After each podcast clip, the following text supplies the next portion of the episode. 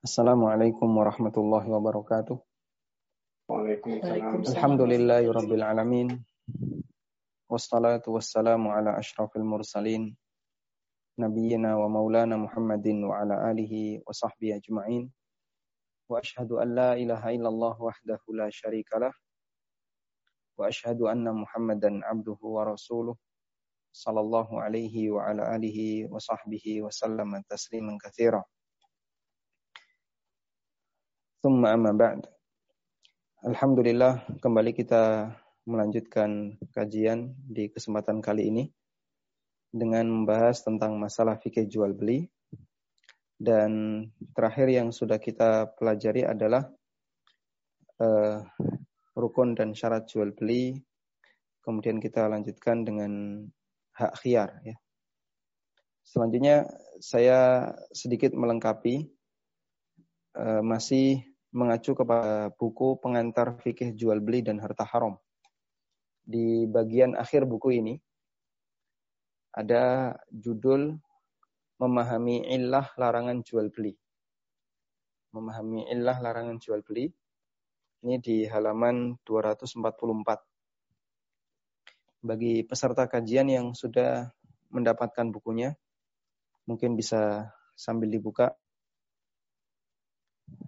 jadi kemarin telah kita sampaikan satu kaidah bahwa jual beli itu hukum asalnya adalah mubah kecuali yang dilarang. Dan kalimat ini menunjukkan bahwa jual beli yang mubah yang diperbolehkan itu lebih banyak dibandingkan yang dilarang. Karena kita tahu ketika ada kalimat pengecualian berarti kata setelah yang dikecualikan itu lebih sedikit dibandingkan yang terkecualikan. Sehingga misalnya ada kalimat semua siswa hadir kecuali lima. Maka angka lima itu lebih sedikit dibandingkan siswa yang hadir, angka siswa yang hadir. Berarti kalau kalimatnya hukum asal jual beli itu mubah kecuali yang dilarang. Itu menunjukkan bahasanya jumlah jual beli yang mubah lebih banyak dibandingkan yang dilarang.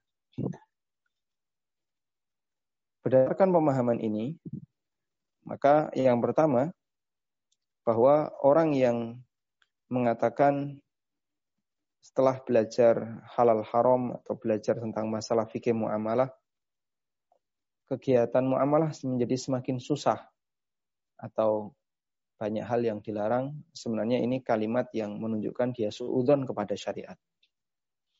Karena yang diperbolehkan oleh Allah lebih banyak dibandingkan yang dilarang dalam masalah muamalah. Beda dengan masalah ibadah. Kalau dalam masalah ibadah, antara yang dilarang dengan yang diperbolehkan, atau dalam masalah ibadah, kaidahnya adalah hukum asalnya dilarang kecuali jika ada perintah. Sehingga kalau muamalah, tidak masuk seperti ini. Konsekuensi yang kedua, kalau kita ingin menguasai tentang fikih jual beli dengan baik, berarti yang perlu kita pahami adalah bagian mana saja yang dilarang, karena itu yang lebih sedikit. Kemudian sisanya diperbolehkan. Karena itu menjadi penting bagi siapa pun yang belajar fikih muamalah untuk mengetahui apa saja transaksi yang dilarang dalam syariat. Nah, di bab ini il, memahami ilah larangan jual beli adalah bab yang membahas tentang latar belakang utama kenapa sebuah transaksi itu dilarang. Sehingga kalau kita paham itu, maka setiap kita mendapatkan satu kasus transaksi, kita tinggal fokus kepada bagian ini. Jika ketemu ilah itu, maka transaksi itu bisa kita katakan sebagai transaksi yang dilarang. Jika tidak ketemu, berarti kembali kepada hukum asal diperbolehkan. Ibaratnya begini uh, ada manusia sedunia yang sakit lebih sedikit dibandingkan yang sehat. Sehingga ada kalimat hukum asal manusia itu sehat kecuali yang sakit. Berarti yang sakit itu sedikit. Nah, di antara yang sakit itu sebenarnya inti dari penyakit cuman ada misalnya ada lima. Maka kalau kita menemukan dalam diri seseorang ada lima jenis penyakit ini, kita kategorikan dia orang sakit. Kalau tidak menemukan lima jenis ini berarti kembali kepada hukum asal, dia tidak sakit. Nah, kemudian ilah larangan jual beli, para ulama mengatakan itu ada tiga. Ilah larangan jual beli itu ada tiga. Yang pertama adalah mengandung unsur dolim. Yang kedua, mengandung unsur riba. Yang ketiga, mengandung unsur goror. Dolim, riba, goror. Tiga ini. Sehingga para ulama mengatakan, jika tiga ini ada dalam sebuah transaksi, maka kita bisa menyatakan transaksi itu dilarang. Makanya para asatidah ketika mereka ditanya tentang berbagai macam kasus kontemporer seputar masalah muamalah, sebenarnya yang mereka cari cuma tiga ini. Ada nggak tiga unsur ini? Adakah tiga unsur kedolimannya? Adakah unsur riba? Adakah unsur goror?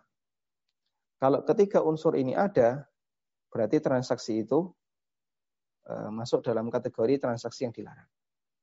Tapi kalau salah satu dari tiga unsur ini tidak ada, atau kalau tiga, ketiga unsur ini tidak ada sama sekali, maka transaksi itu kita kembalikan kepada hukum asal yaitu diperbolehkan. Jadi kalau tiga unsur ini salah satunya ada maka dihukumi transaksi yang haram. Kalau ketiga-tiganya nggak ada maka dihukumi kembali kepada hukum asal yaitu transaksi yang halal. Nah, makanya setumpuk masalah yang barangkali disampaikan kepada Ustadz Dr. Erwandi atau Ustadz Dr. Arifin Badri atau ustadz yang lainnya yang lebih fokus dalam masalah muamalah, sebenarnya upaya yang mereka lakukan cuma mencari tiga ini saja. Kalau tiga ini ada, ya mereka langsung bisa mengatakan bahwasanya transaksi itu adalah transaksi yang terlarang. Sekarang kita coba eh, bahas satu persatu secara ringkas tiga ini ya. Mungkin untuk bagian riba kita tidak bahas detail saya lebih tertarik untuk bagian dolim dan goror. Yang pertama adalah mengandung unsur kedoliman. Dolim dalam muamalah maupun dolim dan dalam yang lainnya hukumnya dilarang keras dalam Islam. Karena Allah Subhanahu wa taala tidak akan pernah melupakan tindakan kedoliman. Allah Subhanahu wa taala berfirman di surat Ibrahim, "Wala tahsabannallaha ghafilan amma ya'malu Zalimun" innama yuakhiruhum liyaumin tashkhasu fihi al-absar. Janganlah kalian menyangka bahasanya Allah akan melupakan perbuatan yang dilakukan oleh orang zalim. Allah akhirkan hukuman bagi mereka liyaumin tashkhasu fihi al-absar sampai pada hari di mana semua mata itu terbelalak. Terbelalak karena melihat siksa. Sehingga bisa jadi ada orang yang berbuat dolim, tapi ketika di dunia dia tidak dihukum. Dan itu banyak di tidak hanya di luar negeri, di negara kita, di sekitar kita banyak. Mungkin uh, kita sering mendengar misalnya ada orang kafir yang membantai kaum muslimin. Dan sampai mati, dia nggak pernah mendapatkan hukuman. Bahkan dia matinya mati normal, mati karena sudah terlalu tua, terlalu sakit terus mati. Mungkin kita menjumpai ada orang yang mendolimi orang lain tapi dia dilindungi oleh undang-undang. Tidak bisa untuk kemudian diambil tindakan. Bisa jadi sampai mati dia eh, sama sekali tidak mendapatkan hukuman. Dan masih banyak kasus yang lain di mana kezaliman seseorang itu eh, bisa jadi tidak terbalaskan. Namun kita perlu ingat bahwasanya hidup tidak sekali akan ada kehidupan yang kedua, di mana manusia akan mempertanggungjawabkan setiap amal yang dia lakukan termasuk kedoliman. Dan eh, termasuk di antara adalah kedoliman dalam masalah transaksi. Bisa jadi dia selamat dari kedoliman itu dalam arti tidak dikomplain, tidak mendapatkan hukuman, dan konsumen juga biasa saja eh, merasa tidak dirugikan sehingga apa konsumen nggak tahu kalau dia didolimi. Seperti menyembunyikan cacat barang. Atau e, menipu tapi orang tidak tahu. Barangkali dalam kehidupan di dunia dia tidak mendapatkan hukuman. Tapi ingat bahasanya hidup tidak sekali. Akan ada kehidupan yang kedua. Di mana kehidupan yang kedua itu isinya adalah hisab dan tidak ada amal. Nabi Shallallahu Alaihi Wasallam di antaranya memberikan ancaman yang sangat keras masalah kezaliman dalam muamalah. Beliau bersabda, "Man ghasya minni." Barang siapa yang menipu, maka dia bukan bagian dari golonganku. Dan ini menunjukkan bahasanya menipu termasuk dosa besar. Karena iya. sampai dia nyatakan bukan bagian dariku. Ya? Kemudian ada beberapa macam bentuk kezaliman dalam masalah muamalah yang saya sebutkan di buku. Namun sifatnya hanyalah contoh. Di antaranya adalah menipu, kemudian yang kedua jual beli najash, yang ketiga ihtikar. Apa itu jual beli najash? Menipu insya Allah kita sudah paham ya. Jual beli najash hakikatnya adalah uh, bentuk penipuan, namun dia penipuan yang lebih halus. Jadi salah satu contohnya berpura-pura menawar harga padahal tidak hendak untuk membeli. Ini jual beli najas. Misalnya si A dan si B sedang transaksi. Si A sebagai penjual, si B sebagai pembeli. Kemudian datang si C. Ketika A dan B sedang tawar-menawar, saya tanya, berapa ditawar B? 300. Baik, saya berani bayar 500. Tak bayar tunai. Maka pada waktu dia menyampaikan seperti itu, pihak B merasa oh, saya aja berani harga yang lebih mahal dan dibayar tunai. Akhirnya dia uh, berani membayar yang lebih. Akhirnya kemudian si B uh, tidak pikir panjang, lalu dia membeli barang itu dengan harga yang lebih mahal. Nah, transaksi ini namanya transaksi najas dan kehadiran si C ini disebut najis. Yaitu orang yang melakukan transaksi najas. Kemudian yang kedua adalah memuji barang padahal aslinya tidak ada. Aslinya tidak sebagaimana yang dipuji. Ya. Misalnya biasanya iklan yang bombastis ya. Terbaik nomor satu, ter, ter, ter itu tidak boleh. Karena kita tidak tahu apakah barang yang kita jual itu telah memenuhi standar terbaik secara internasional. Kita kan tidak pernah melakukan survei internasional. Yang ketiga, e, menyebutkan harga kulak secara dusta. Ini juga masuk dalam kategori najas. Kemudian berikutnya adalah ikhtikar, menimbun. Menimbun dalam rangka untuk monopoli. Ini hukumnya termasuk dosa. Nabi Shallallahu Alaihi Wasallam bersabda, "Manihtakara fahuwa khati." Barang siapa yang menimbun, maka dia telah melakukan perbuatan dosa. Sehingga kalau ada orang yang menimbun, maka hakikatnya dia eh, melakukan pelanggaran dalam masalah muamalah.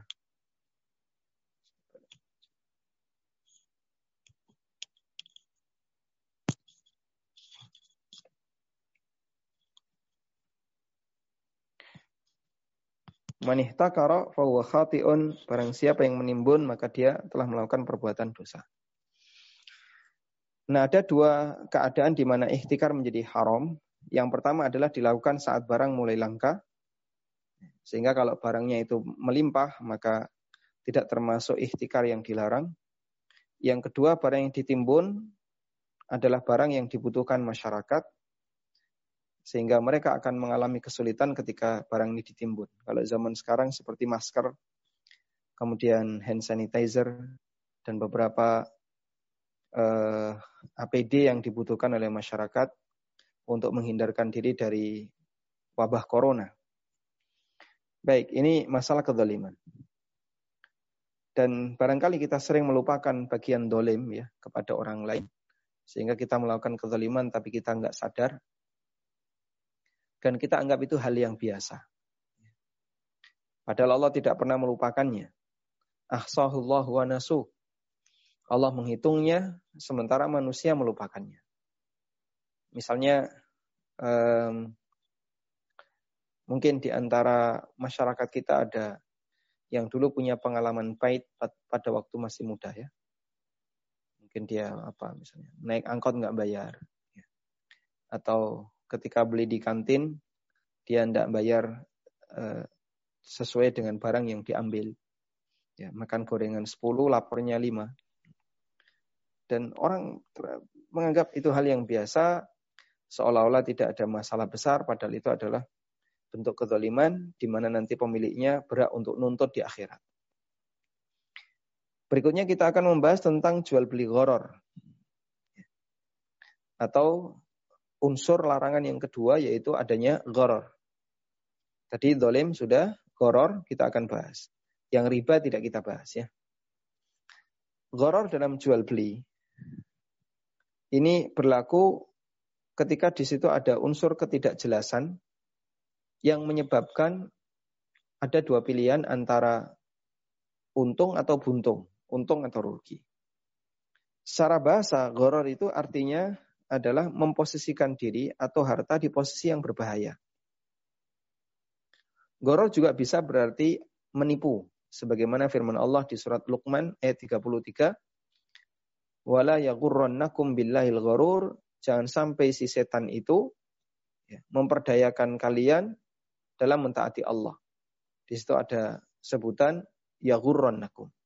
Dan Allah menyebut setan itu dengan sebutan al-gharur yaitu si penipu. Dan secara istilah ada banyak sekali penjelasan yang disampaikan oleh para ulama di sini saya sebutkan uh, perkataan Syekhul Islam dalam kitabnya Al-Qawaid An-Nuraniyah. Beliau mengatakan al-ghararu huwa al-majhulul akibah. Goror adalah transaksi yang tidak jelas konsekuensinya. Sehingga berdasarkan keterangan beliau ini, maka inti dari goror adalah adanya jahalah, ketidakjelasan. Yang itu merupakan sebab adanya mukhatarah, untung-untungan spekulasi. Baik spekulasi pada barang maupun harga barang. Karena itu goror mirip dengan judi, sama-sama tidak jelas konsekuensinya. Bedanya kalau judi terjadi pada permainan, sedangkan goror terjadi dalam transaksi jual beli. Baik. Sehingga eh, dalam masalah ini, ulama melarang goror, dalilnya adalah judi dalilnya adalah larangan judi. Karena goror itu salah satu di antara unsur judi. Namun dia lebih ringan dibandingkan judi.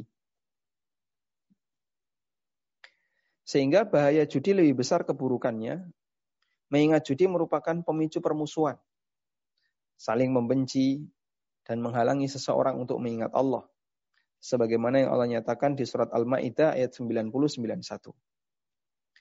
Innama yuridu syaitanu ayyuqi'a bainakumul adawata wal bagdha fil hamri wal maisir. Sesungguhnya setan itu menghendaki untuk menanamkan kebencian dan permusuhan di antara kalian karena khamar dan judi. Wa yasuddakum an sabilillah wa yasuddakum an dzikrillah dan menghalangi kalian dari mengingat Allah Subhanahu wa taala. Nah, goror juga mirip seperti itu ya. Sehingga ketika ketidakjelasan itu terjadi, kemudian ada masalah di belakang, eh, muncullah sengketa antar pelaku-pelaku transaksi. Misalnya pembelinya yang nggak puas, atau penjualnya yang e, merasa dirugikan, atau yang lainnya. Nah, goror di masa jahiliyah sangat banyak sekali. Bahkan ada banyak bentuk transaksi goror di masa jahiliyah yang itu menjadi kebiasaan mereka. Ya, seperti jual beli eh, sperma hewan pejantan. Jadi kalau ada orang yang mengkawinkan binatangnya, lalu datang ke pemilik hewan jantan, maka nanti bayar. Nah ini dilarang oleh Nabi Shallallahu Alaihi Wasallam karena ini jual beli goror. Ada juga jual beli habalul habalah, yaitu jual beli janin yang masih ada dalam kandungan. Dan itu juga masuk kategori jual beli goror. Kemudian juga ada jual beli munabadah dan mulamasah. Jual beli dengan cara melempar. Ada banyak barang di depan terus dilempar. Atau ada banyak orang lalu dia ngambil kain kemudian dilempar. Siapa yang kena kain ini maka dia wajib beli. Ini jual beli mula masa. Dan semua itu dilarang oleh Nabi Shallallahu Alaihi Wasallam karena transaksi ini adalah transaksi goror. Ada juga bayul hasoh, jual beli dengan menggunakan kerikil. Gimana bentuknya? Jadi kerikil itu dijadikan sebagai uh, batas apa? Batas jauhnya uh, luas tanah. Jadi misalnya begini, saya jual tanah saya, lebarnya dari mulai pohon ini sampai batu itu lebarnya. Panjangnya sejauh kamu melempar kerikil dari titik ini. Sehingga kalau dia melempar jauh sekali, maka dia bisa dapat banyak tanah. Harganya sudah ditetapkan, misalnya sekian dinar. Bayar dulu, bayar. Terus dia lempar. Kalau dia bisa lempar jauh, maka dia bisa dapat tanah luas. Kalau lemparannya pendek, ya nggak bisa dapat tanah luas. Kemudian juga jual beli ijon, ini dilarang oleh Nabi Shallallahu Alaihi Wasallam yaitu menjual buah-buahan sebelum layak untuk dipanen. Dan ini dilarang oleh Rasulullah Sallallahu Alaihi Wasallam karena ini bisa memicu terjadinya goror, di mana ketika uh, orang melakukan transaksi ini nanti tidak jelas nanti bisa menghasilkan yang banyak ataukah banyak yang gagal. Baik. Selanjutnya kita akan berikan beberapa uh, contoh goror di masa sekarang ada dua perusahaan keuangan yang menjadi raja di dunia. Yang satu adalah perusahaan riba, yang satu perusahaan goror. Perusahaan riba, ya, lembaga keuangan ribawi. Perbankan. Perusahaan goror, asuransi. Dan ini dua perusahaan keuangan yang yang sangat besar. Tidak hanya di Indonesia, bahkan internasional. Karena itulah kebiasaan buruk seperti ini uh, dilarang dalam syariat kita, mengingat ini sudah dipraktikkan oleh orang-orang Yahudi di masa silam atas pelanggaran yang mereka lakukan terhadap kitab mereka. Saya mendapatkan satu informasi, wallahu alam barangkali eh, teman-teman uh, yang ada di luar negeri lebih paham ya. Jadi pada waktu Yahudi itu diusir uh, dari beberapa negara Eropa. Akhirnya dia masuk ke Praha. Ya. Nah, um, raja yang berkuasa ketika itu dia dihadapkan pada dua pilihan. Ini Yahudi, di, mereka diusir karena mereka adalah orang-orang yang cerdik dan mungkin bisa membahayakan bagi kerajaannya, bagi masyarakat. Namun kalau saya tidak menerima kedatangan mereka, tidak membantu mereka, maka saya nggak bisa cari muka. Apa kata dunia? Berarti saya tidak punya peri kemanusiaan misalnya. Akhirnya si Yahudi itu diterima, tapi sang raja ngasih banyak syarat. Yang syarat itu sebenarnya adalah pengusiran secara halus. Jadi si penguasa ini mengatakan, kalian boleh tinggal di negara kami dengan syarat kalian tidak boleh bekerja di perusahaan, tidak boleh jadi karyawan negara, tidak boleh beternak, tidak boleh bertani, tidak boleh berjualan, tidak boleh mendatangkan barang, berdagang, tidak boleh uh, menjadi karyawan di perusahaan apa pun, tidak boleh banyak sekali uh, apa occupation yang dia dilarang. Tidak boleh melakukan pekerjaan ini, pekerjaan ini, pekerjaan ini. Terus Yahudi itu bertanya, hanya ini yang nggak boleh? Padahal itu sudah banyak, hanya ini yang nggak boleh. Akhirnya apa yang mereka lakukan? Yang mereka lakukan adalah membuat lembaga keuangan tadi. Jadi mengutangkan uang dengan nanti uh, ditetapkan adanya riba sehingga mereka betul-betul makan riba. Dan itu bukan profesi, itu bukan pekerjaan. Karena mereka dilarang untuk melakukan berbagai macam aktivitas profesi apa pun. Boleh tinggal di sini tapi tidak boleh punya profesi. Tidak boleh bekerja di unit ini, unit ini, unit ini, unit ini. Hampir semua pintu ditutup. Tapi Yahudi ini malah tanya, hanya itu yang dilarang? Nah, akhirnya mereka menggandangkan uang dengan cara mengutangkan uang lalu nanti dapat bunga. Dan mereka juga melakukan transaksi seperti asuransi yang memberikan jaminan bagi orang yang melakukan tindakan beresiko dengan cara membayar premi. Nanti bisa hangus kalau tidak terjadi resiko. Dan ini terjadi pertama kali di Italia, ya, uh, yang disebut dengan saukaroh yang disebut dengan saukar. Dan waktu itu uh, fungsi asuransi hanyalah untuk asuransi shipping, ya, pengiriman barang yang menyeberangi benua antara benua Afrika dengan benua Eropa. Sehingga perjalanan dari Maroko misalnya atau dari Libya ke Spanyol atau ke Italia itu dijamin dengan adanya asuransi. Mereka bayar, lalu nanti akan dijamin jika tidak ada resiko ya uangnya hilang. Kalau ada resiko maka akan diganti sesuai dengan kesepakatan. Dan itu bentuk goror yang ada di masa kontemporer. Dulu di zaman sahabat, di zaman jahiliyah tidak ada yang kayak gini. Adanya di zaman belakangan. Dan ada juga bentuk goror di masa sekarang yang lebih semarak dibandingkan masa silam, yaitu jual beli peluang. Jual beli peluang seperti uh, jual beli apa misalnya dengan skema Ponzi, ya. skema Ponzi MLM atau bisnis afiliasi di internet.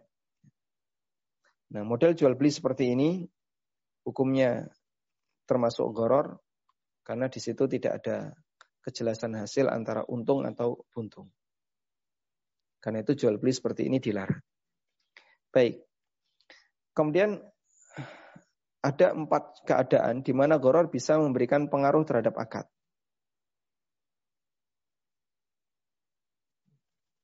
Yang pertama adalah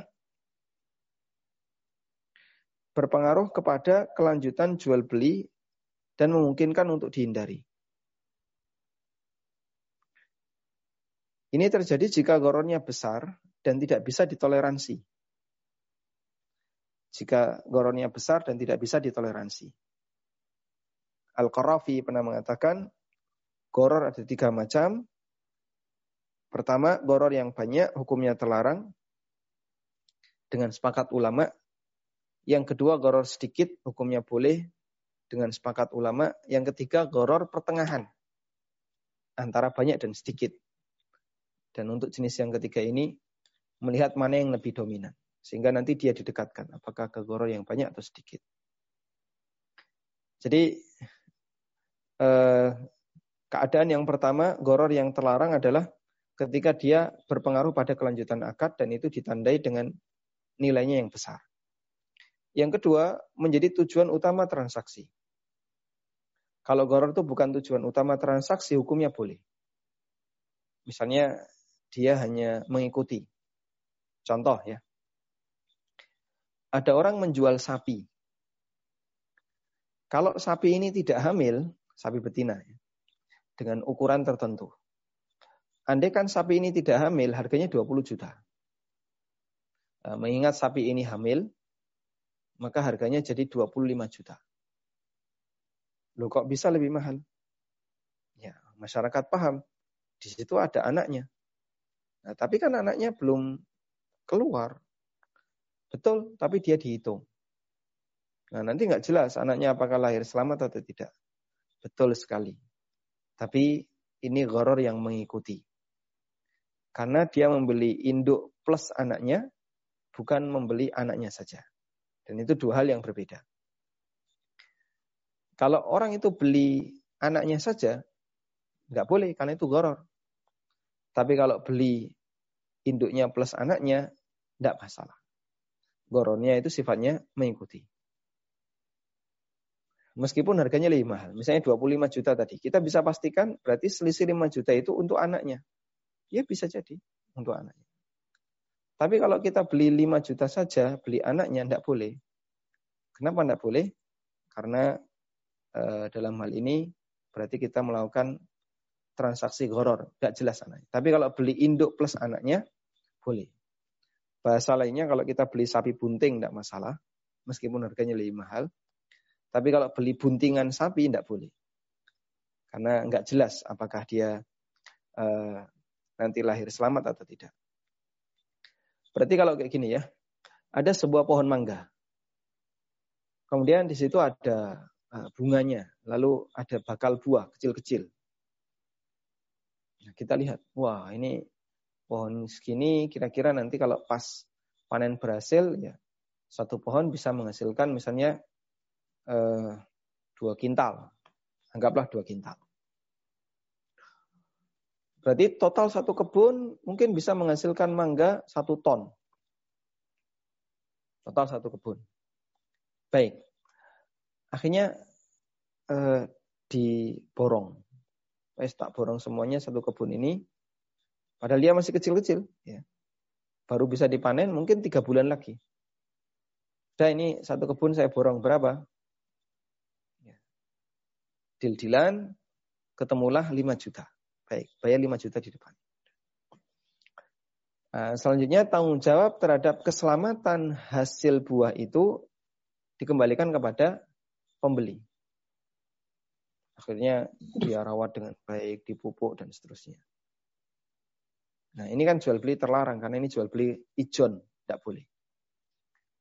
Tapi kalau ada orang yang beli tanah di atasnya ada pohon mangga, lalu ada bakal buahnya, boleh. Meskipun bisa jadi harganya lebih mahal. Seperti di tempat kita ya. Orang beli tanah, kok di atas tanah itu ada banyak pohon jati, ya itu dihitung. Sehingga yang dijual tidak hanya tanahnya saja, termasuk apa yang ada di atas tanah. Tapi kalau orang beli tanah, di atasnya tidak produktif, nah itu harganya bisa lebih turun lagi. Nah, termasuk juga beli tanah di atasnya ada mangga. Terus diperhitungkan, kira-kira mangga ini tiga bulan lagi harganya sudah sekian. Atau panennya dapat sekian. Nanti kamu bisa dapat kembalian modal sekian. Dan meskipun itu nggak jelas, tapi boleh. Karena niat utamanya adalah jual beli tanah. Sedangkan goronnya sifatnya hanya mengikuti. Ada kaidah yang mengatakan yasbutu taba'an ma la yasbutu istiqlalan. Kalau mengikuti boleh, tapi kalau berdiri sendiri tidak boleh. Ya. Kenapa? Karena dia uh, sesuatu yang terlarang jika tujuan memangnya itu, tujuan transaksinya adalah itu. Tapi kalau hanya mengikuti hukumnya diperbolehkan. Nah, dari sinilah kita bisa memahami pertanyaan kemarin ya tentang asuransi kendaraan. Asuransi tidak bisa dihindari di negara mana pun. Kita naik pesawat pakai asuransi, naik moda transportasi umum pakai asuransi. Tapi ini kan sifatnya mengikuti. Maka ketika orang ditanya, apa tujuan Anda naik pesawat? Ya, tentu jawabannya, ya, ya ping, anu, saya ini untuk alat transportasi saya. Saya mau berangkat ke kota ini, kota ini. Sehingga nggak ada orang ketika ditanya, ngapain kamu naik pesawat? Oh, saya mau ikut asuransi. Biar nanti dapat klaim yang miliaran. Berarti dia berharap mati. Terus boleh nggak orang melakukan jual beli atau orang melakukan uh, transaksi beli tiket pesawat? Sementara di situ ada ada asuransinya. Jawabannya boleh karena ini sifatnya hanya mengikuti dan bukan utama. Wallahu alam. Nah, termasuk juga asuransi eh, misalnya pembelian mobil ya. Apa hukumnya beli mobil di tempat misalnya di luar negeri? Karena setiap mobil harus diasuransikan. Jawabannya, Anda beli mobil itu tujuannya untuk ikut asuransi atau itu hanya persyaratan pelengkap di negara yang bersangkutan agar bisa mendapatkan suratnya. Kalau ternyata yang terjadi adalah yang kedua, maka posisi asuransi di sini sifatnya hanya mengikuti dan ini tidak terlarang. Tidak uh, asuransi tetap dilarang, tapi transaksi jual beli mobil tidak terlarang. Ya. Kenapa? Karena tujuan utamanya bukan asuransi. Sehingga asuransi ini uh, goror yang dia ditoleransi disebabkan tidak bisa dihindari. Yang kedua atau yang ketiga, goror tersebut bukan kebutuhan umum. Jika goror tersebut kebutuhan umum, maka dia diperbolehkan. Di antara contoh yang diberikan oleh para ulama adalah misalnya jual beli eh, hasil panen tanaman yang ada di bawah tanah. Misalnya kacang atau telo ya, singkong. Ada orang misalnya nanam singkong seluas satu petak tanah. Lalu dia borongkan itu. Dan dia sampaikan, e, pokoknya saya borong ini, satu petak ini. Isinya singkong semua. Baik, bayar berapa? Dia buka sampel. Nyabut satu, nyabut dua, nyabut tiga. Oh, kira-kira berarti populasi singkong di sini sekian kilo. Baik, saya beli seharga 5 juta. Bayar 5 juta. Dulu itu ma'ruf ya. Hal yang biasa dilakukan oleh masyarakat di Syam, di Irak maupun di daerah-daerah yang di situ ada pertaniannya. Mereka melakukan transaksi ini untuk tanaman yang hasilnya ada di bawah tanah. Misalnya wortel atau kentang atau kacang dan seterusnya. Nah, termasuk di antaranya adalah setiap transaksi yang kita lakukan itu pasti ada gorornya. Apa pun itu, Bapak beli apa pun pasti ada gorornya. Beli buku ada gorornya. Beli mobil ada gorornya. Gorornya di mana? Kita nggak tahu detail isi mobil itu. Anda beli HP juga ada gorornya. Karena ketika kita beli kita tidak bongkar semuanya. Sampai tahu chipnya kayak gimana, IC-nya kayak gimana. Kita nggak nggak lakukan itu. Terus kenapa kok ini boleh? Ini boleh karena uh, goror di sini tidak bisa dihindari. Anda misalnya mau beli mobil tanpa goror ya silakan dibongkar. Nah inilah yang dimaksud goror yang dia menjadi kebutuhan umum karena keterbatasan ilmu manusia. Kita kan tidak tahu hal yang goib ya. Sehingga ketika beli mobil ini nanti awet atau tidak kita tidak tahu. Yang terakhir yang keempat, syarat goror yang keempat yang dilarang adalah hanya ada pada akad muawadot. Jika goror itu ada dalam akad tabaruat, maka hukumnya boleh. Jika goror itu ada dalam akad tabaruat, hukumnya boleh. Muawadot itu apa? Akad komersil. Jual beli. Tapi kalau goror itu ada dalam akad sosial, hukumnya boleh. Contohnya, goror yang gratis itu boleh. Misalnya kado. Kado itu kan dibungkus rapi, nggak kelihatan. Waktu dikasihkan, orangnya juga nggak ngomong isinya apa. Nah ini goror. Boleh nggak ini? Boleh. Kenapa? Gratis. Ya. Bahkan kita tahu yang namanya kado semakin nggak jelas, semakin kado. Artinya semakin nggak jelas, semakin menarik. Makanya e, goror di sini tidak bermasalah karena goror ini adalah goror yang e, sifatnya gratis. Baik, ini e, beberapa hal yang ingin saya tambahkan terkait masalah transaksi ilah transaksi yang haram dalam Islam. Nah untuk riba, saya kira mungkin e, para jamaah sudah sering mendengarnya sehingga tidak kita bahas di kesempatan kali ini. Wallahu taala alam. Kemudian saya tambahkan sedikit tentang masalah teori halal haram bisnis online.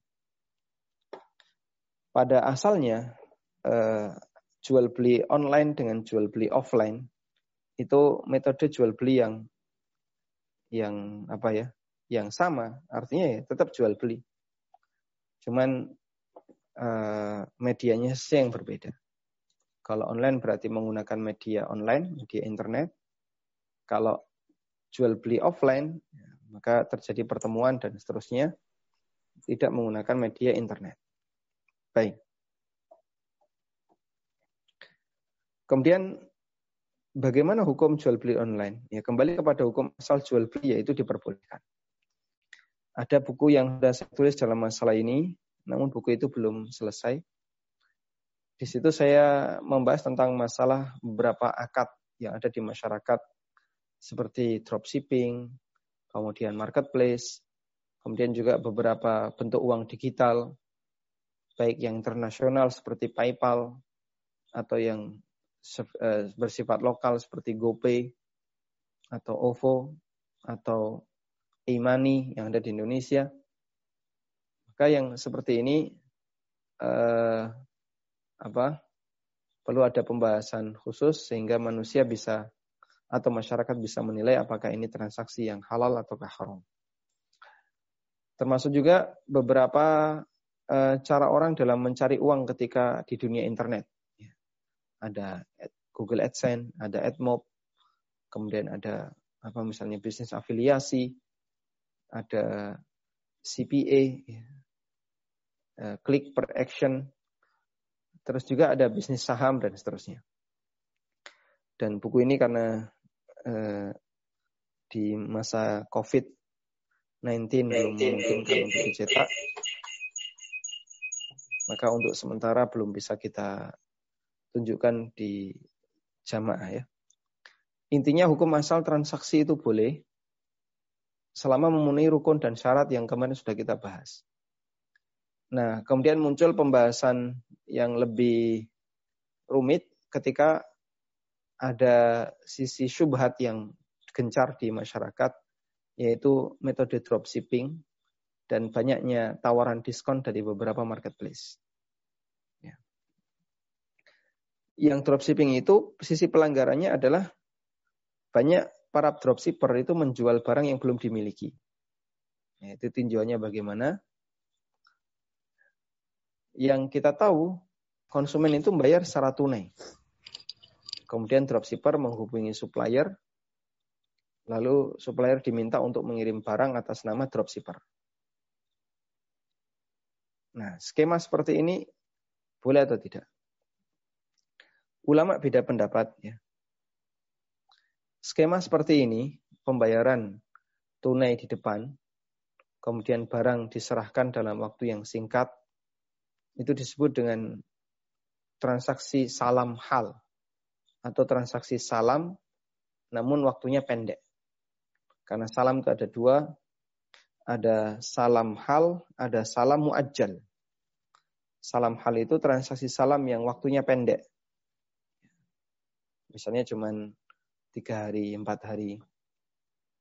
Kalau salam muajjal itu transaksi salam yang waktunya panjang. Dulu bisa setahun, dua tahun, bahkan sampai tiga tahun. Nah untuk salam muajjal ulama sepakat boleh. Nah untuk salam hal, eh, para ulama beda pendapat apakah itu boleh atau tidak. Menurut jumhur ulama, salam hal hukumnya dilarang. Karena salam hal di sini masuk dalam kategori menjual barang yang belum dimiliki.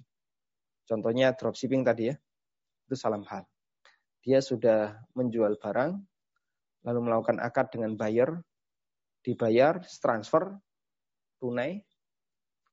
Padahal dia belum memiliki barang itu. Dia cuma modal foto. Nah, setelah itu dia menghubungi supplier, kemudian dia minta kepada supplier untuk mengirimkan barang itu ke konsumennya setelah bayar, setelah dia bayar ke supplier. Nah kita tahu selisih hari di sini eh, paling cuma tiga hari kalau sama Pulau Jawa, kalau luar pulau ya mungkin bisa lima hari. Tapi intinya di sini terjadi eh, bentuk salam hal dan salam hal itu hukumnya eh, apa? Menurut para ulama ada dua pendapat. Menurut Syafi'iyah, salam hal hukumnya boleh selama barangnya tidak tertentu Sedangkan menurut jumhur ulama salam hal hukumnya dilarang. Karena itu dropshipping menurut madhab syafi'iyah boleh. Sedangkan menurut jumhur ulama hukumnya dilarang.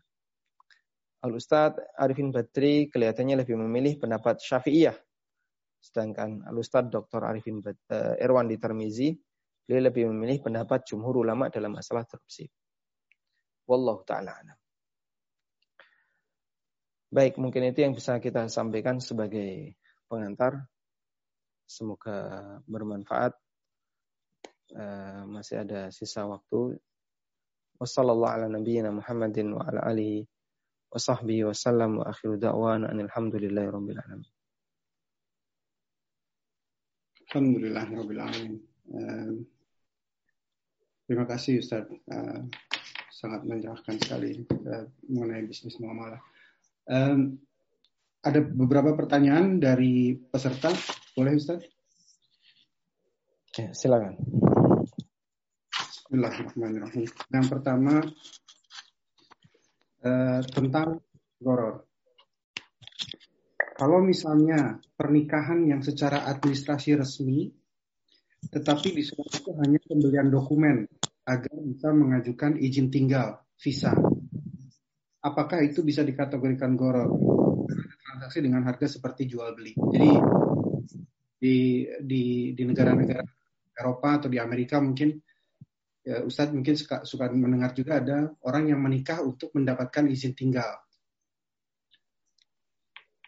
Uh, mm -hmm. Apakah itu apakah menikah itu, dengan pernikahan hanya untuk mendapatkan izin tinggal. Jadi secara beli gitu misalnya. Jadi di, misalnya Fulani itu sudah warga negara Inggris. Lalu ada Fulan ingin mendapatkan warga negara Inggris, lalu menikah. Tapi harus bayar nih si fulan ke fulani harus bayar sekian ribu pon misalnya dengan pernikahan tersebut mm -hmm. fulan menjadi warga negara Inggris karena uh, terikat dalam pernikahan gitu loh Ustaz apakah itu di, termasuk dalam kategori goror diperbolehkan tes pernikahan ini dilanjutkan atau setelah itu dibatalkan uh, ber, yang sering kali kita ini dibatalkan Ustaz, setelah mendapatkan semua surat-surat selesai atau semacam kontrak gitu loh Ustaz. Jadi setelah selesai berapa setelah mendapatkan surat-suratnya maka bercerai. Ada juga yang diteruskan, ada yang ada yang tapi berarti uh, hmm. Kalau memang niat dari awal hanyalah untuk mendapatkan uh, izin tinggal, maka ini mempermainkan akad. Ini mungkin lebih ke arah dosa besar karena mempermainkan akad. Seseorang dibayar agar dia mau berpura-pura untuk berakad dengan dia agar nanti bisa mendapatkan izin tinggal di negeri orang lain. Ya, ini jelas tidak boleh ya. Bisa masuk dosa besar. Allah Subhanahu wa taala menyebut akad nikah itu dengan mitsaqan ghalidha, ikatan yang kokoh, ikatan yang kuat, sehingga tidak boleh dibuat permainan seperti ini. Terus akad nikah itu tidak perlu bayar, tidak ada istilah pembayaran. Ada mahar, tapi itu bukan pembayaran, sehingga tidak ada tawar menawar nilai.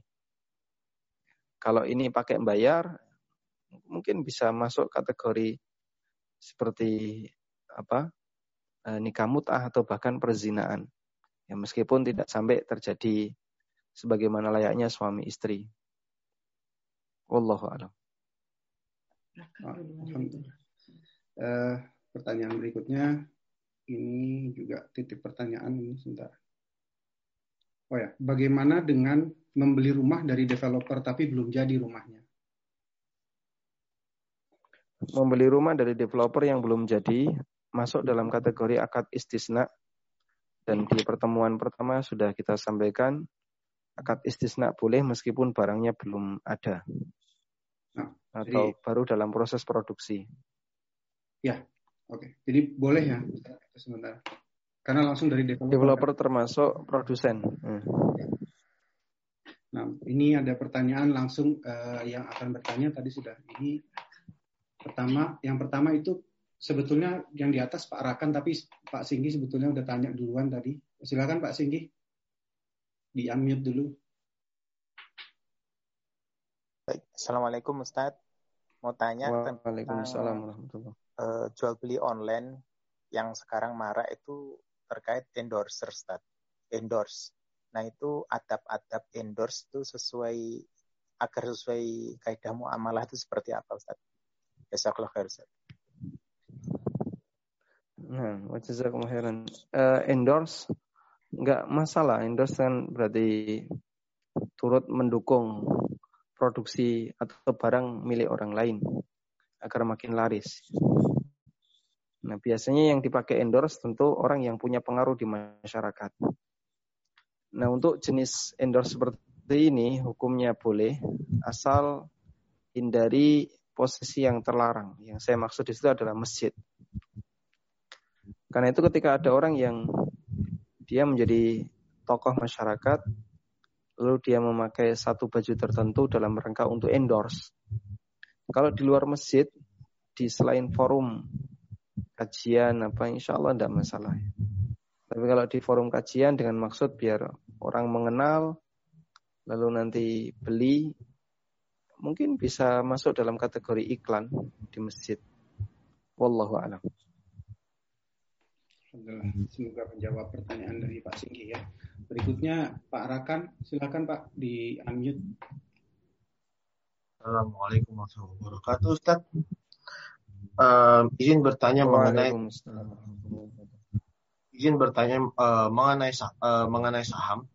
Jadi saham terse uh, jadi saham tersebut misalkan saya beli satu lot apa namanya beli satu beli misalkan satu lot itu satu, lot uh, dengan sekian euro tetapi transaksinya on, apa online gitu online. Nah itu apakah diperbolehkan diper, diperbolehkan? Saham ini saham perusahaan yang halal. Uh, tentang uh, trading saham ya. Misalnya Anda beli satu lot, jika maksudnya ulang memberikan dua rincian seperti ini. Kalau tujuannya hanya untuk capital gain nanti biar bisa dijual lagi saat nilai saham itu naik.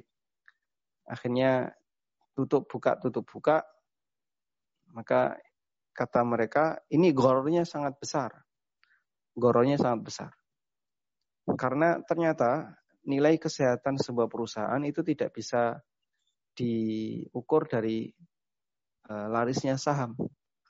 Orang bisa memutarbalikkan berita agar nilai sebuah perusahaan itu naik. Tapi ternyata jauh dari ekspektasi yang dinyatakan. Karena itulah di kesempatan uh, atau dalam bisnis saham itu unsur gorornya cukup besar.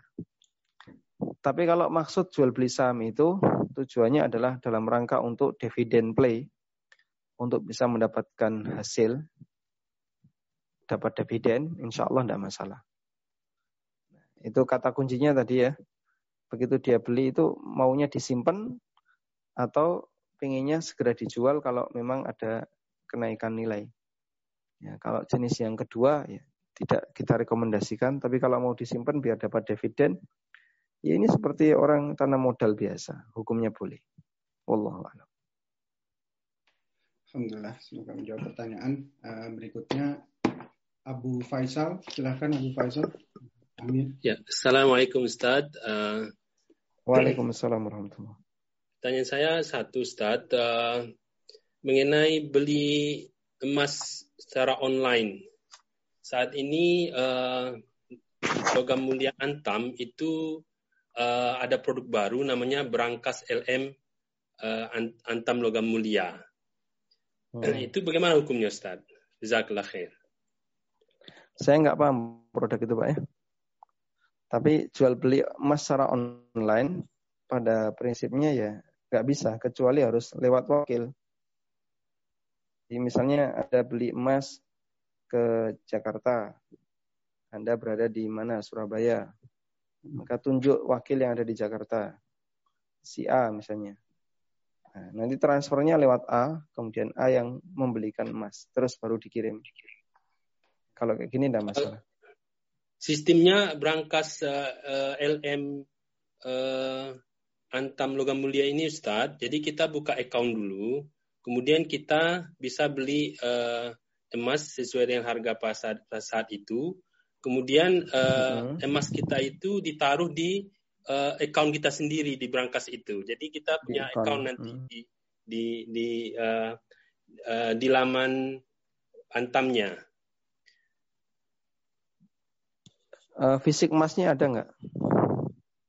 Nah, di sini pertanyaannya Ustadz, karena uh, saat kita beli itu uh, tidak ada fisik emasnya, tetapi nilainya, nilainya yang di, di, dikreditkan di account kita. Nah, saat nanti kita hmm. ingin fisiknya, maka uh, bisa diberikan, kemudian dikenakan ongkos cetak katanya. Ya, berarti di posisi ini memang belum terjadi jual beli emas tahu saya. Ya, sehingga ini cuma permainan uang saja. Nanti kalau harga emas naik, dilepas, dapat duit balik lebih mahal, lebih banyak. Kalau emas murah, kulak-kulaan, ya, ngambil banyak emas, dan begitu seterusnya. Nah, transaksi uang dengan uang seperti ini dengan maksud dia nanti bisa mendapatkan kenaikan, nah ini termasuk transaksi riba fadl atau riba nasiah riba karena adanya penundaan.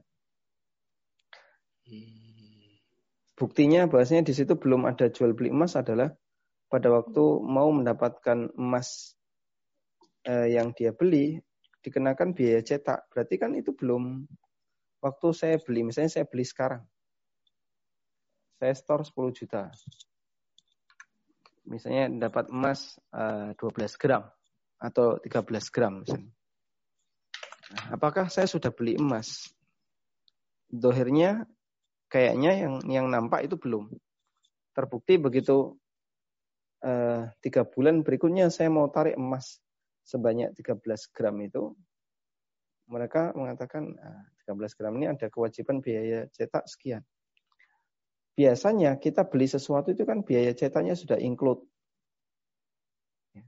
Atau biaya apa misalnya, bahkan Bahkan kadang biaya transport sudah include bagi yang ada layanan transport gratis. Nah ini kok masih kena biaya cetak, berarti kemarin tuh belum dianggap membeli.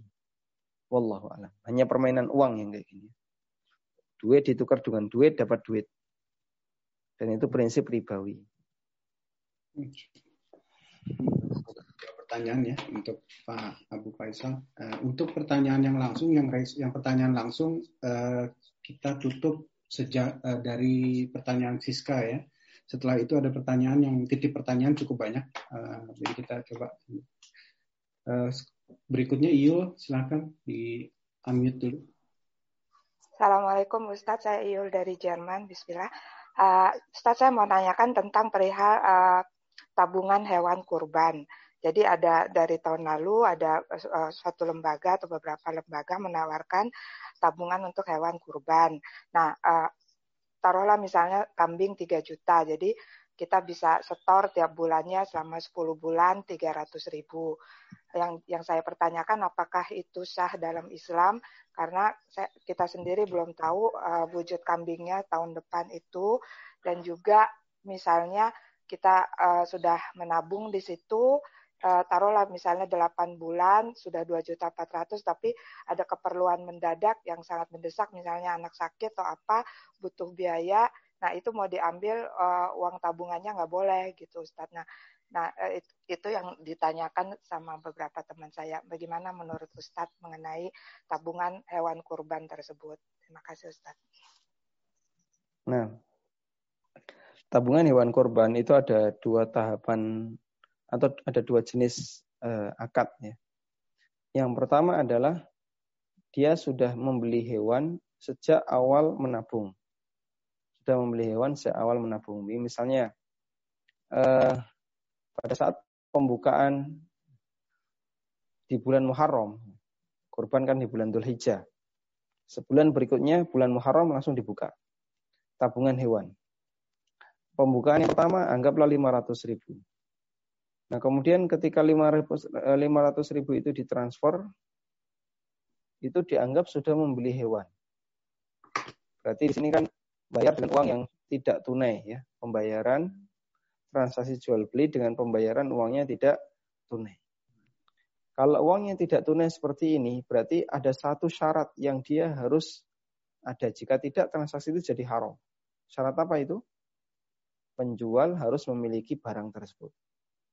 Kalau penjual belum memiliki barang tersebut, berarti pembeli membayar tidak tunai, penjual belum punya barang, itu masuk kategori jual beli kalik bil kalik, utang dengan utang. Dan itu hukumnya dilarang. Ini yang pertama. Tapi kalau penjual sudah punya kambing, lalu saat store 500 ribu langsung ditandai kambing A ini miliknya si X. Sudah dibayar 500. Nanti tahun depan mau disembelih. Maka hukumnya boleh berarti di situ ada jual beli e, bitaksit atau jual beli kredit. Skema yang kedua, tadi skema yang pertama ya, jual beli. Skema yang kedua adalah uang itu dititipkan dulu. Uang itu dititipkan. Sehingga ada akad wadiah. Sampai bulan tertentu baru dibelikan kambing. Misalnya eh, dibelikan kambing di bulan Dzulqa'dah. Syawal selesai, setelah Syawal Dzulqa'dah. Setelah itu Dhul Hijjah. Berarti satu bulan sebelum Idul Adha. Eh, satu bulan sebelum kurban, sebelum Idul Adha, hasil tabungan itu dipakai untuk beli hewan. Berarti sebelum uh, masa Idul Adha dari mulai Muharram sampai Zulqa'dah itu nyimpennya statusnya hanyalah wadiah. Store duit terus 200 200 itu sifatnya hanya wadiah. Karena wadiah yang artinya titipan berarti jika pemiliknya menarik sewaktu-waktu seharusnya boleh, tidak boleh dihalangi. Harusnya boleh. Kenapa? Itu karena uang titipan. Uang titipan kan berarti kalau yang nitip mau ngambil ya dikasihkan saja. Nah, di sini kok ada aturan tidak boleh ditarik. Nah, ini berarti lebih dekat kepada yang pertama yaitu jual beli.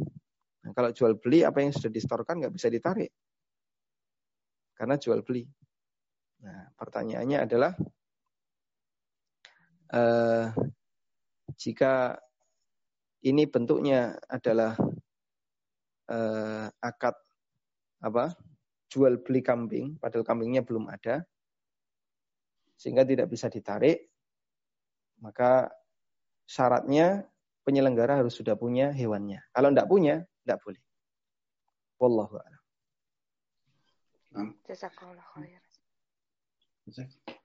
Oke, uh, terakhir dari ini Ibu Siska, ini untuk yang terakhir. Uh, mohon maaf untuk Papa Felix, uh, kayaknya kita udah tutup tadi ya. Uh, Ibu Siska silakan di di unmute. Baik. Assalamualaikum Ustaz. Waalaikumsalam warahmatullah.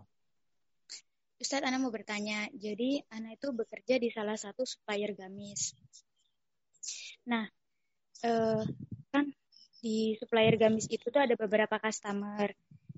Jadi Ana tuh kadang jualin bukan gamis Ana doang Ustadz. Jadi kadang kita ngambil ke toko lain, cuma sistemnya Ana share foto dulu, terus Ana ngekip ke toko lain, nanti sekitar habis zuhur, Ana baru gojekin pesanan Ana yang ke toko lain. Tapi sebelum barang itu datang, Ana sudah nge-share ke customer Ana. Jadi nanti ada beberapa customer yang udah udah beli, terus Ana baru rekap, nanti setelah habis zuhur, baru anak packing semua pesanan. Dan itu sistemnya ada yang barangnya barangnya ada nggak? Ada, insya Allah ada Ustadz. Uh, cuma untuk pengambilannya yeah, oh. kadang habis zuhur gitu, jadi biar sekalian gojeknya nggak satu-satu gitu Ustadz. Ngambil di mana? Di salah satu pasar di Jakarta. Oh gitu. Ya Ustadz. Nah, misalnya Tanah Abang gitu ya? Ya, uh, ya jadi biar gojekinya um, tuh kayak abis libur gitu jadi kita dari pagi itu udah ngerekap semua customer yang beli baru abis zuhur kita ambil barangnya sekalian kayak gitu. Tapi dari sononya memang uh, tersedia banyak barang kayak gitu Ustaz. Apa sistem kayak gitu diperbolehkan? Uh, iya, uh, begini, apakah uh, Anda punya apa hubungan dengan pemilik toko yang ada di Tanah Abang? Hmm, karena kenal udah lama, udah langganan lama Ustadz. Cuma Jadi, langganan aja, tapi saling percaya. Pulaan ya? Iya, uh, Iya, anak karyawan baru Baik. di sini. Anak takut, maksudnya gaji anak itu nggak halal. Hmm. Oh iya, statusnya sebagai karyawan ya? Iya, Ustaz. Iya, uh, kesimpulannya ya. Berarti per, uh, toko Anda itu menjual barang yang belum dimiliki. Karena ya. di pagi, di posisi pagi sudah jualan, kemudian ngerekap setiap pembeli-pembeli, terus nanti setelah duhur baru diambilkan barangnya dengan cara beli di supplier beli di toko, beli di pasar ya. Berarti yeah. kan barang baru ada setelah duhur, padahal transaksinya ada sebelum duhur. Ya, ini iya, masuk kategori menjual yang belum dimiliki. Kalau boleh dibuat saran, eh, kalau boleh saya kasih saran, eh, waktu pagi itu jangan ada transaksi, tapi adanya menerima pesanan. Sehingga yang didaftar di waktu pagi itu sifatnya hanya pesanan. Misalnya anggaplah ada eh, 20 orang, maka dicatat si A pesan ini, si B pesan ini, pesan pesan pesan pesan, sudah barang didatangkan di waktu duhur. Karena kemarin baru pesan atau pagi tadi baru pesan, maka akadnya diulang lagi. Si A barang yang sudah dipesan sudah ada di tempat kami, harganya sekian, silahkan transfer. Kalau itu boleh, berarti akadnya dilakukan setelah duhur. Demikian pula yang si B dan seterusnya, sampai 20 orang tadi. Sehingga pembayaran DP atau transfer atau apa pun baru boleh dilakukan setelah barang ada. Insya Allah tidak masalah. Tapi kalau barang belum ada di waktu pagi, ada yang sudah transfer, ada yang baru DP, ada yang tidak boleh. Karena berarti menjual barang yang belum dimiliki. Oh iya, tapi kadang dari owner PT Mis eh, dari owner toko yang di Tanah Abang biasanya kadang malam harinya tuh beliau nge-share gambar ke bos Ana, terus jadi bos Ana itu e, ngerekap kayak misal mau 10 10 seri kayak gitu kayak gitu Ustadz. Jadi udah di keep cuma tinggal ngambilnya aja habis zuhur. Itu tetap nggak boleh Ustadz. Hmm. Berarti uh, transfer dulu nggak? Beli dulu nggak? Di keep iya, itu maksudnya dibeli. Uh, tapi kadang ada yang sistemnya nggak jadi. Uh, uh, uh. Pakai bond kayak gitu. Anak kurang paham sih kalau masalah itu, Ustaz. Ya, kalau di keep itu maksudnya adalah dibeli, insya Allah ada masalah. Meskipun barang berarti belum sampai ke tangan. Memiliki, belum sampai ke tangan. Nah, berarti kan harus ada syarat takobut. Barang diantar waktu pagi baru dijual. Oke. Harus ada takabur dulu harusnya. Alhamdulillah. Saya, saya kira cukup jelas ya, Mbak Siska ya. Jelas, Insya Allah. Ya? Jazakallah khair. Assalamualaikum. Waalaikumsalam. Waalaikumsalam. Ini ada beberapa pertanyaan yang titip pertanyaan Ustaz. Uh, agak banyak ini rupanya. Uh, yang pertama, bagaimana dengan multi level marketing di mana upline akan selalu mendapatkan komisi penjualan pada downline padahal tidak melakukan apa-apa selain daripada memberikan training. Ada pertanyaan dari dari peserta lain tapi mirip dengan MLM, jadi saya saya gabungkan saja menjadi satu. Pertanyaannya, kemudian pertanyaan berikutnya adalah apakah MLM yang sudah mendapatkan sertifikat eh, MUI dan BPOM itu bagaimana statusnya Ustaz? Mungkin. Baik, uh, MLM yang menjadi masalah itu sebenarnya bukan bukan pemasaran berjenjang ya. Karena kalau pemasaran berjenjang sendiri dalam fikih muamalah tidak dilarang. Orang berhak mendapatkan fee ketika dia apa misalnya menjadi pemasaran lalu dilanjutkan oleh orang lain. Saya distributor mengambil langsung dari produsen. Kemudian saya punya sub-sub distributor. Sub distributor punya toko retail. Berarti kan tahapannya satu, dua, baru tiga. Baru ke konsumen. Nah, karena saya distributor, maka eh, mungkin saya tidak megang barang.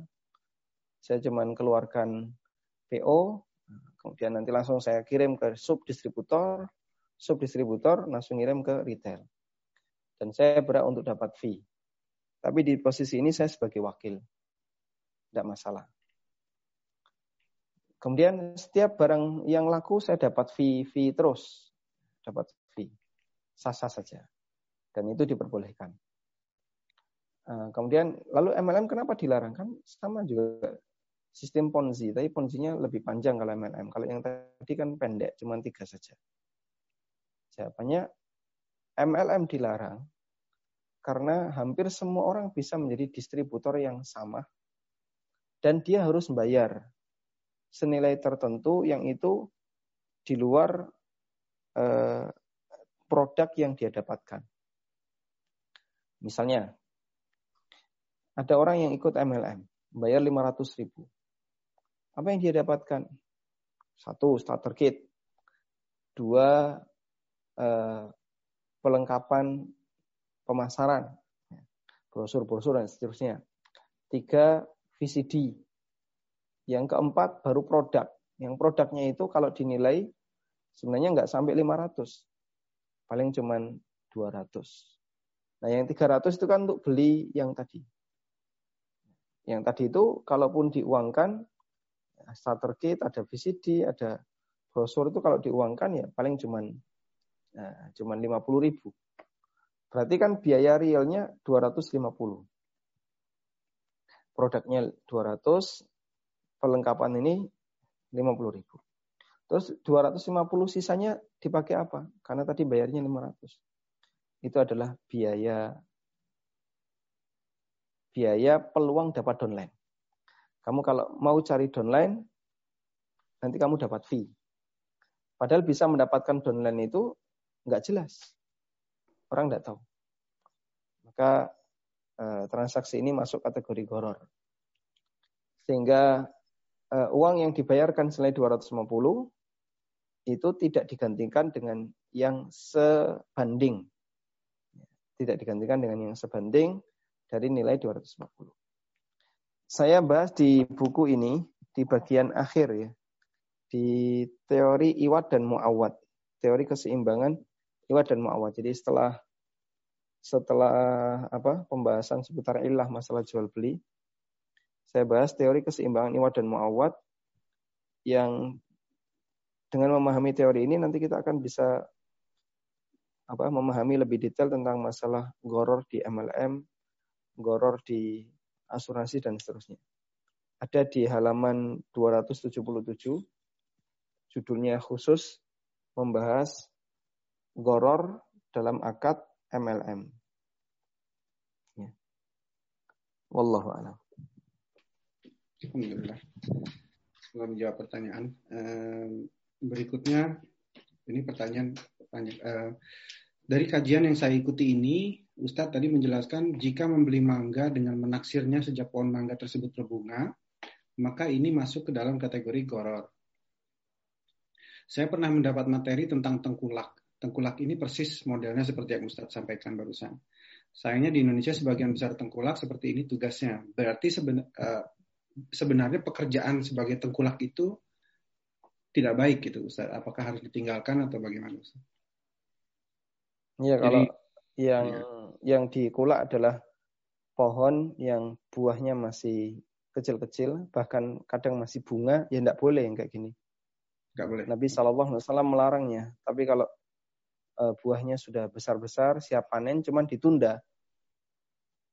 Seperti kalau di Jogja, di Klaten, Jawa Tengah, itu ada istilah nebas pari. Nebas pari itu beli padi borongan.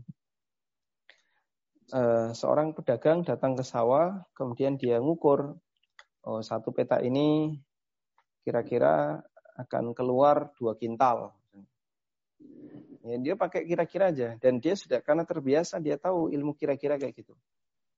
Akhirnya dia menemui pemiliknya, terus transaksi, bayar, tunai, selesai.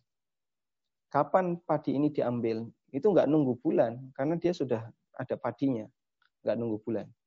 Hmm. Terus ya paling nunggunya cuma 2-3 hari. Jadi nunggu 2-3 hari itu masalah ketersediaan SDM yang mau ngambil. Dan itu boleh kalau kayak gini. Demikian pula misalnya ada orang yang borong kelapa. Dia lihat ada di lahan ini ada 10 pohon kelapa. Masing-masing ada isinya degan. Ada degannya. Akhirnya dia menghubungi pemiliknya, terus diborong. Nah itu boleh. Wallahu a'lam. Alhamdulillah. Semoga menjawab pertanyaannya. Uh, pertanyaan berikutnya, apakah investasi di hotel itu haram hukumnya? Tergantung hotelnya. Kalau hotelnya uh, mayoritas transaksinya halal, insya Allah tidak masalah. Seperti hotel-hotel di Timur Tengah itu insya Allah aman. Ya. Kemudian hotel di beberapa titik di Indonesia insya Allah. Jadi nah, tergantung hotelnya di, iya betul. Kalau hotelnya menyediakan layanan yang haram ya jelas tidak boleh. Oke. Okay. Eh, berikutnya Ustaz, dari Zendi Ardiana. Kalau untuk asuransi syariah dengan akad tabaru, apakah hal ini juga dilarang? Karena apabila tidak diklaim, maka dana dihibahkan untuk tolong menolong.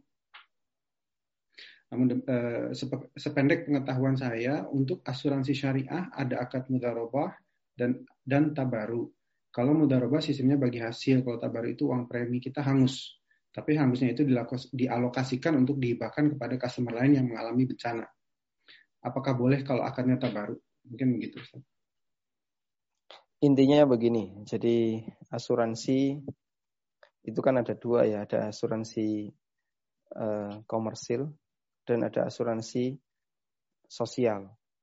Asuransi komersil ya sebagaimana namanya, tujuan awalnya adalah dalam rangka untuk mencari keuntungan baik pihak e, nasabah asuransinya maupun pihak asuransinya.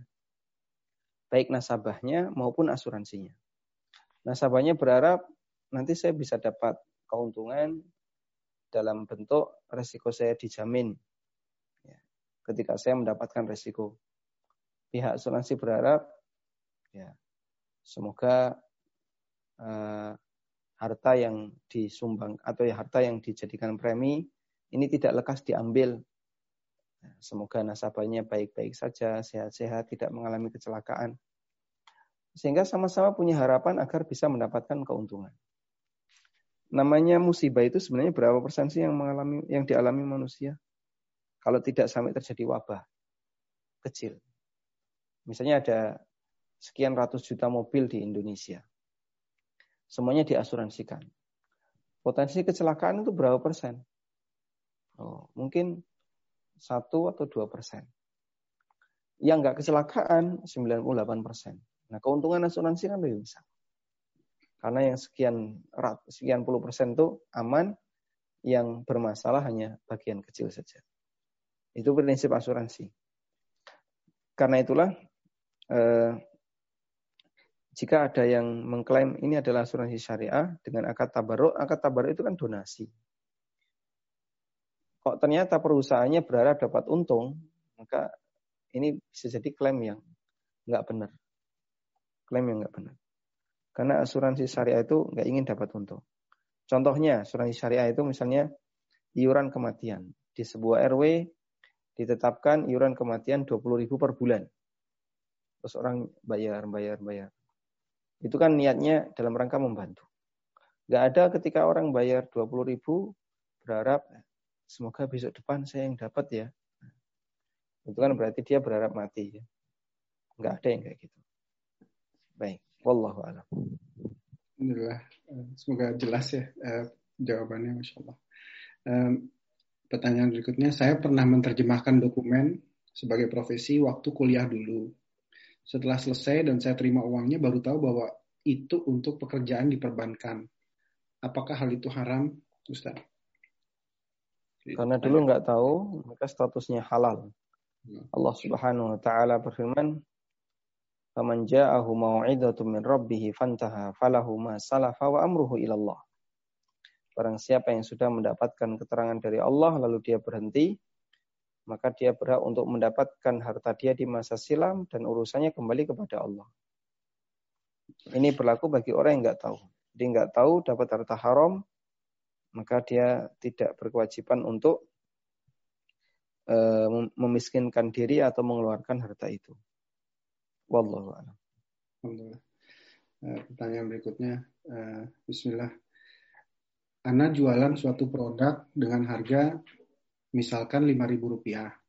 Anda open reseller dengan sistem Anda memberikan harga kepada para reseller Rp5.000 juga, harga net. Dan memberitahukan hmm. kepada mereka bahwa Anda tidak ambil untung banyak. Juga Anda membuat ketentuan reseller bahwa boleh up harga untuk mereka jual dari harga net yang Anda jual. Dan untuk pengiriman hmm. produk sistem dropship. Bagaimana hukumnya Ustaz? reseller perlu bayar dulu nggak? Apakah bayarnya di belakang? Eh, Kalau bayarnya di belakang kan berarti wakil ya. Wakil. Setelah laku baru bayar itu wakil.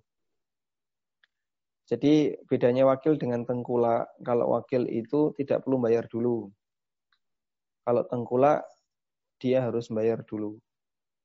Nah kalau dia berposisi sebagai wakil, eh, insya Allah tidak masalah dengan skema seperti tadi selama barangnya sudah ada. Nah. Berikutnya dari Umu Adam The Wall dia dari Nederland dari Holland. Assalamualaikum. Mau bertanya ke Ustaz, bagaimana hukumnya leasing car, car leasing? Itu eh, pertanyaannya Ustaz. Car leasing. Uh, car leasing dengan pihak pemilik mobil atau pihak bank?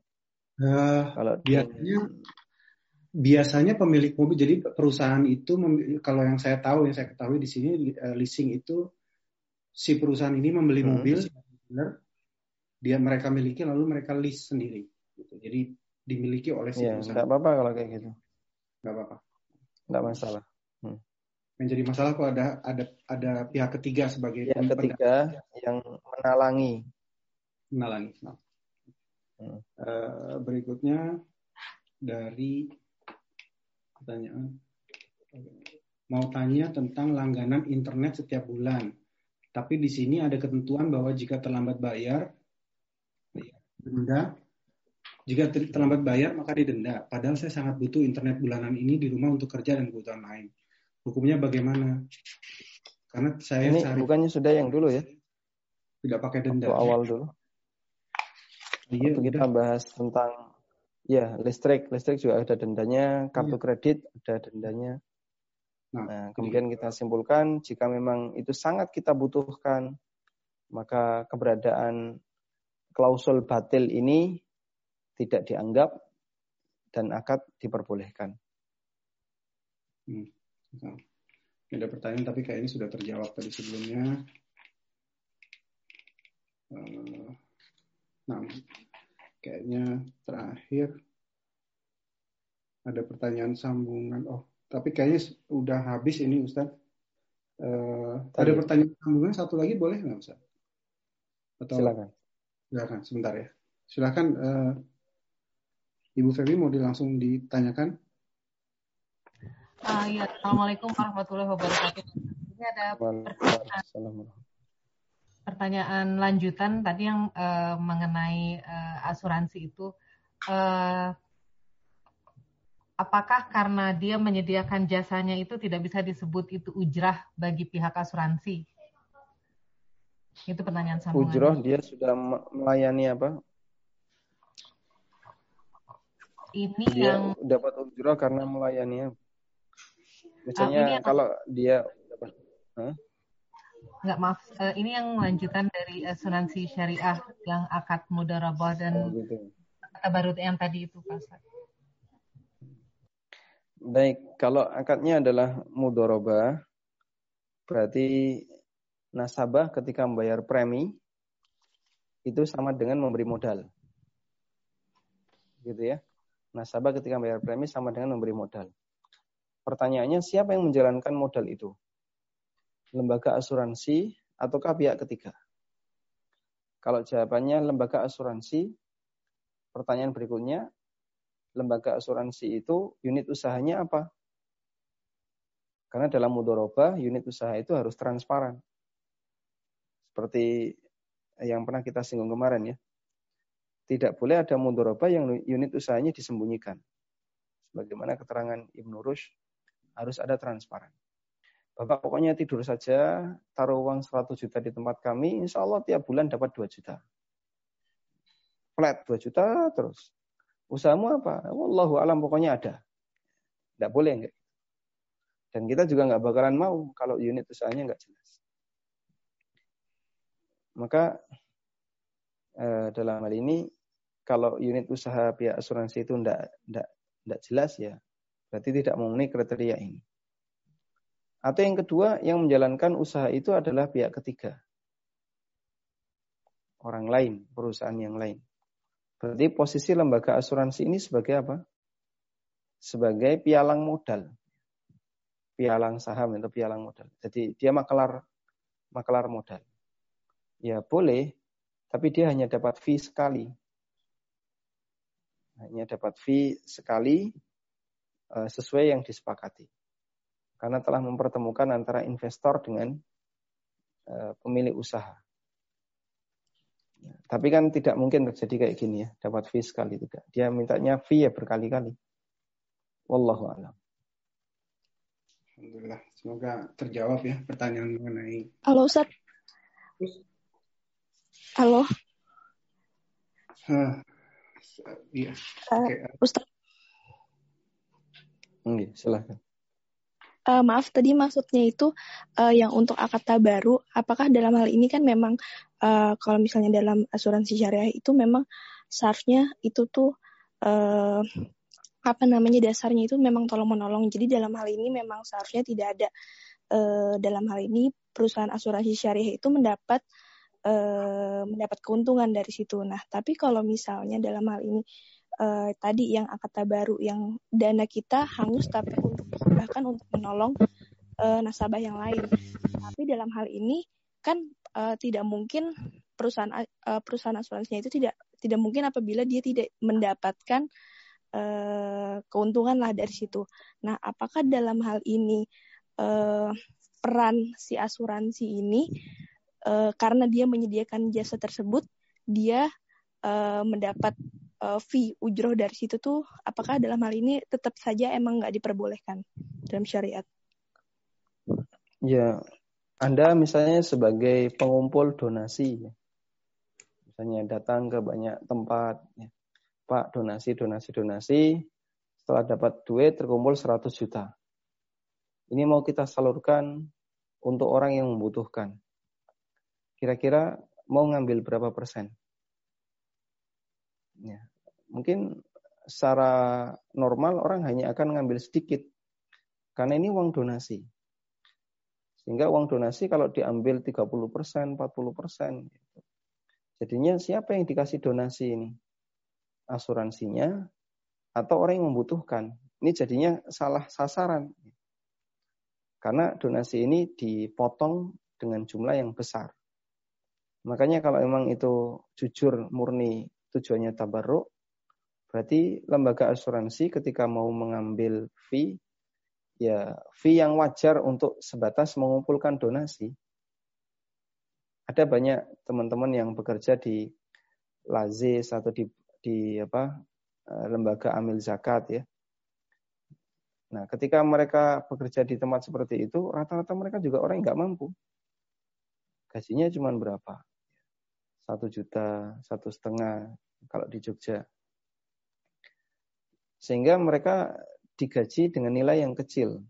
Hanya untuk usaha mengumpulkan dana dari masyarakat yang nantinya mau disalurkan. Ini kalau lembaga asuransi dibayar segitu ya terlalu murah ya. Karena kita tahu lembaga asuransi mintanya jelas lebih. Karena itu wallahu alam untuk asuransi yang sifatnya sosial, asuransi tabarruat kaidah yang saya miliki adalah selama penyelenggaranya adalah perusahaan, maka itu mustahil. Bisa dilakukan uh, sistem asuransi syariat. Tapi kalau penyelenggaranya adalah uh, apa orang yang sukarela ingin apa misalnya ingin membantu sesama, lalu dia mengumpulkan donasi dari masyarakat agar nanti bisa disalurkan kepada mereka yang membutuhkan, insya Allah tidak masalah. Wallahu a'lam. Baik, mungkin ya. itu yang bisa kita bahas di kesempatan kali ini. Semoga jadi kajian yang bermanfaat. Kita masih punya satu forum lagi insya Allah. Wassalamualaikum ala nabiyyina Muhammadin wa ala alihi wa sahbihi wa sallam. Wa akhiru da'wana alhamdulillahi rabbil alamin. Assalamualaikum warahmatullahi wabarakatuh. Waalaikumsalam warahmatullahi wabarakatuh. Semoga uh, Ustaz selalu diberi kesehatan. Uh, Allah Subhanahu wa taala. Itu kalau bisa, Ustaz. Kalau bisa lebih dari satu lagi Ustaz mungkin. Alhamdulillah. Jazakallah khairan Ustaz. Jazakallah khairan Ustaz. Untuk teman-teman semua, uh, setelah ini minggu depan insya Allah ada sesi lagi dengan Ustaz Ami. Uh, besok kita ada ada ada sesi dengan uh, Ustadz Abu Salma. Dan semua ini bisa dilihat kembali di YouTube channel kami uh, YouTube. Channelnya namanya Paduka underscore UK silahkan dikontak sana. Demikian Wabillahi taufik wal hidayah. Assalamualaikum warahmatullahi wabarakatuh. Waalaikumsalam. Waalaikumsalam warahmatullahi wabarakatuh. Jazakallah khairan. Mbak Popi, dadah. Assalamualaikum. Waalaikumsalam warahmatullahi wabarakatuh. Terima kasih. Ya.